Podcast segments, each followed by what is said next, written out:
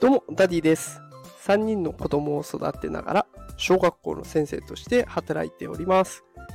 このテクラジでは エーアイ や エヌエフティー といった最新テクノロジーを使った子育てや副業のテクニックを紹介しております。さあ、今日のテーマは家庭教師とさようなら、チャット ジーピーティー は教育分野で力を発揮するというテーマでお送りしていきます。さあ、ということで今日はチャット ジーピーティー× 教育をテーマに投稿していきます。まあ、結論をね、先に伝えますと、家庭教師をつける必要はなくなりますよというものになっております。今日この放送をするに至った背景として面白い記事があったんですね。東洋経済オンラインさんの方で出されているチャット ジーピーティー を家庭教師にした子の成績、驚きの結果っていうのがあったんですね。で、この記事の内容が本当にね、面白くて、まあ、これをね、あの、皮切りにいろいろお話をしていきたいなと思っています。で、私自身もね、学校現場でずっと働いておりますので、学校現場から見たチャット ジーピーティー についても話をしていこうと思いますので、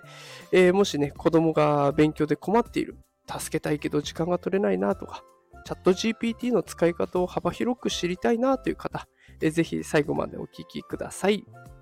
えー、さあ、それではね、あのー、実際チャット ジーピーティー はね、どんな風に使えるのかっていうところを紹介していきます。えー、チャット ジーピーティー に例えばこんな質問をしたとします。ななじゅうはちわるはち はいくらで、余りはいくらかという問題ですね。まあ、これよくある割り算の問題になっていますが、これ質問をしてみるとすごく最初はね、シンプルに答えてくれます。ななじゅうはちをはちで割ると小はきゅうです。余りはろくです。これだけなんですね。で、もうちょっと質問してみるんですね。どうしてその答えになるのっていうと、チャット ジーピーティー がななじゅうはちをはちで割る際にははちがきゅうかい含まれます。しかしこれだけではまだななじゅうはちに到達していないため余りが生じます。残りの数はろくであり、これが余りとなります。つまり ななじゅうはちわるはち の小はきゅうであり、余りはろくです、ね。まあ、お手本のような回答が返ってくるんです。ただこれだけで終わるんじゃなくて、ここにプラスして小学生でもわかるように説明してっていうと、もうこれのね、よんばいぐらいの分量でドワーッと説明が書いてくれるんですね。すごい丁寧に教えてくれるんです。で、もしその様子をね、知りたいなという方いらっしゃいましたら、この放送の概要欄に私のノートのリンクを貼っておきます。そこに画像付きで解説してありますので、よかったらそちらもご覧ください。ただね、ほんとね、これチャット ジーピーティー の説明の仕方、学校の先生をしている私から見ても、あ、確かにこれ自分でもこう教えるなって感じがするぐらいのものでした。で、ちなみに先ほどの東洋経済オンラインさんが出している記事の中で、保護者の方向けのアンケート結果もあったので、そちらも紹介させていただきますね。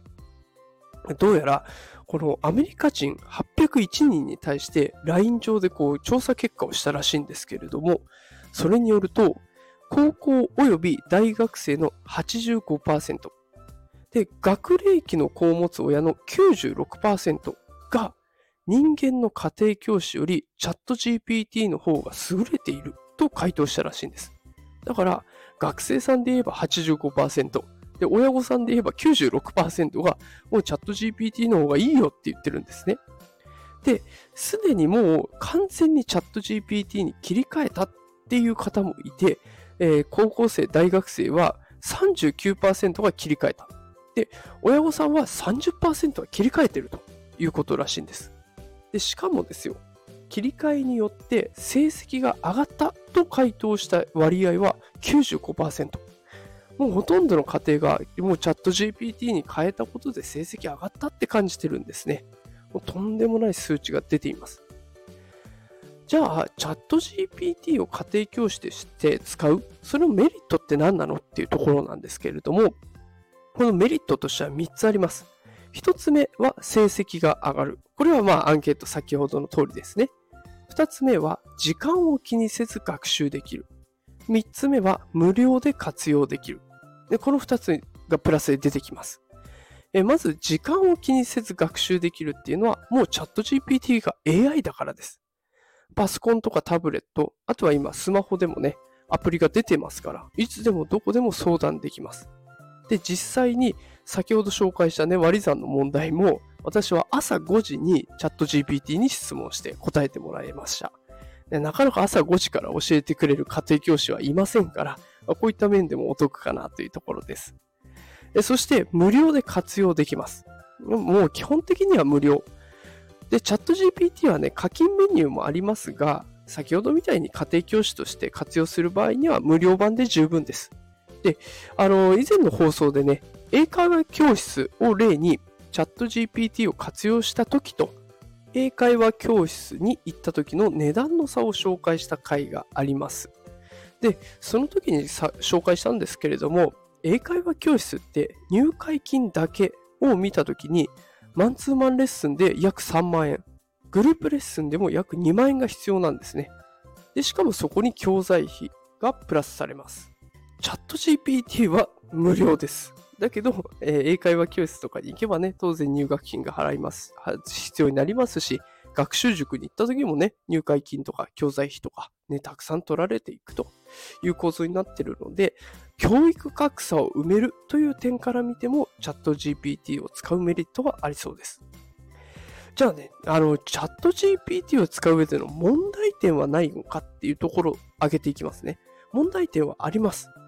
例えば、学習塾とか家庭教師をやっている人たちの仕事が奪われちゃう。ね、これもあの収入源としてそれをなりわいとしている人がいるわけですから、その収入源が減っちゃうのはかわいそうですよね。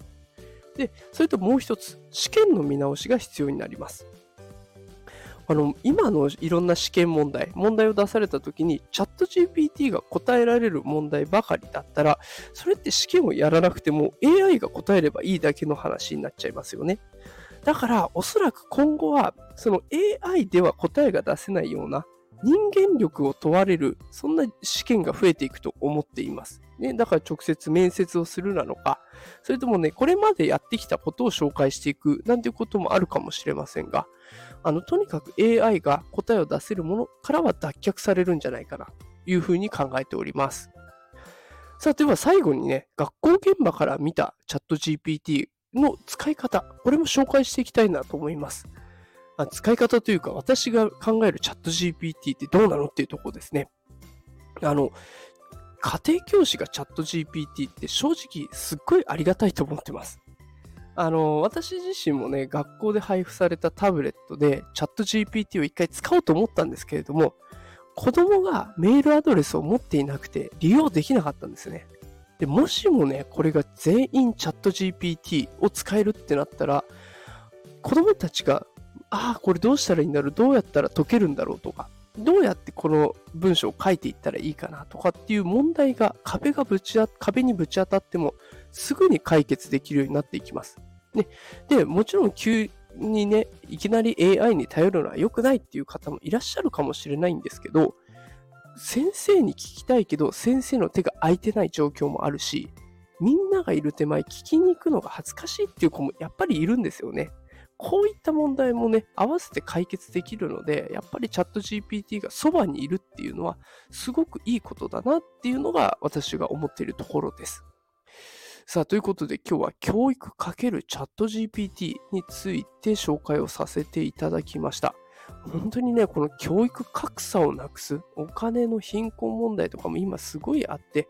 やっぱり学校現場でもね、直にそれを感じているところです。格差をなくすっていう意味でチャット ジーピーティー を使うっていうのは本当にいいことだなっていうのは私が思っているところです。もうどうにかしてね、あの子供たちがメールアドレス問題、メールアドレスがないから登録できないって、この問題を解決したいなと思っています。どうしたらいいのかちょっと探っていくんですけど、もしいいアイディアがあったら教えてください。さあ、ということで今日も最後まで聞いてくださってありがとうございました。え毎日こんな感じでね、エーアイ とか エヌエフティー を使った子育てや副業のテクニックを紹介しておりますので、ぜひフォローしてまた聞きに来てください。それでは今日も最後まで聞いてくださってありがとうございました。働くパパママを応援するダディがお送りしました。それではまた明日お会いしましょう。さよなら。